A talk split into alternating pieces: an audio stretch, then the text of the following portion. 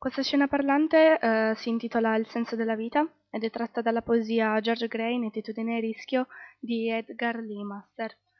Essa descrive il poeta americano che immagina i defunti del piccolo cimitero di Spoon River parlare attraverso um, le loro lastre tombali e, um, che raccontano la loro esperienza.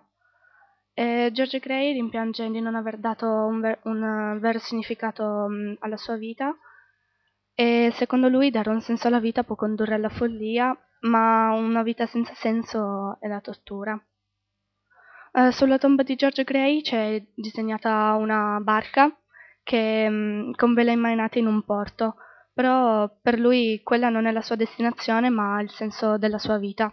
Il tema fondamentale del brano è l'inganno, perché l'amore gli si offrì e lui si ritrasse per paura di essere ingannato.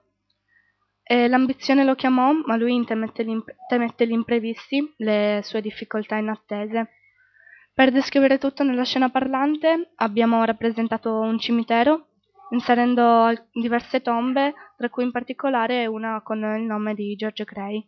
Nella scena parlante il recinto ehm, rappresenta ehm, la morte che era racchiusa e l'albero tutto ciò che vuole sfuggire dalla morte ma non ci riesce. E le tombe danno, mm, rappresentano il senso di una vita che è finita e che non può più essere cambiata.